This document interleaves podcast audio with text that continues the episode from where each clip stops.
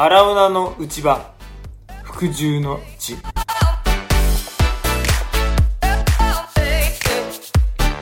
こんにちは。オーデビットシリーズ、神の愛を受け入れ、神を愛する歩みへと。今回は第2サムエルの24章の1節から25節、えー、ダビデが罪を犯した時の話です。これはあの時代結構遡っていると思ってもいいと思うんですけれども、ダビデが傲慢になってですね、自分の力を誇示しようとしたんでしょうね。そのことを神は良いことだとは思わず、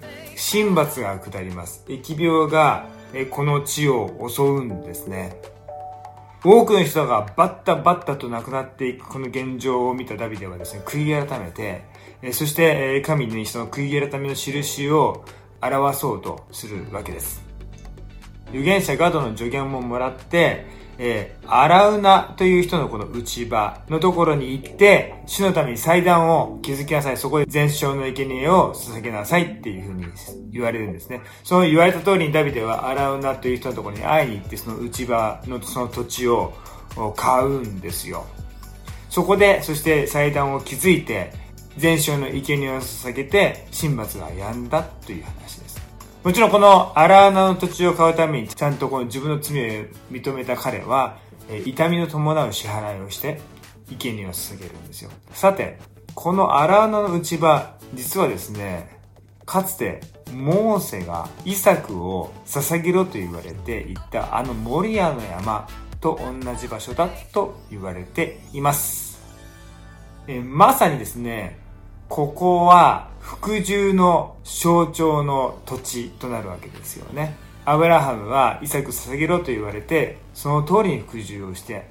その時に神様が私はあなたの従う気持ちをよく分かったよって言って祝福を約束してくださいました。このダビデのケースは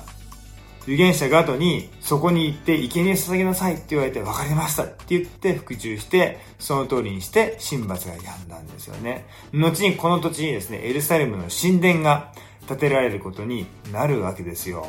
神殿というのは礼拝を捧げる場所ですよね。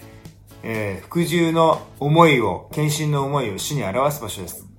服従によって祝福がもたらされていく。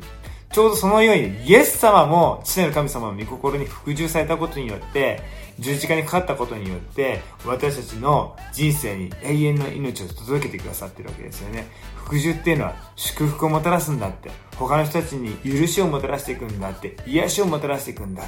えー、そういう良いものとして聖書は紹介してくれてるんですよね。えー、この神に従う道を選んでいきましょう。祝福がいっぱいありますように。じゃあね。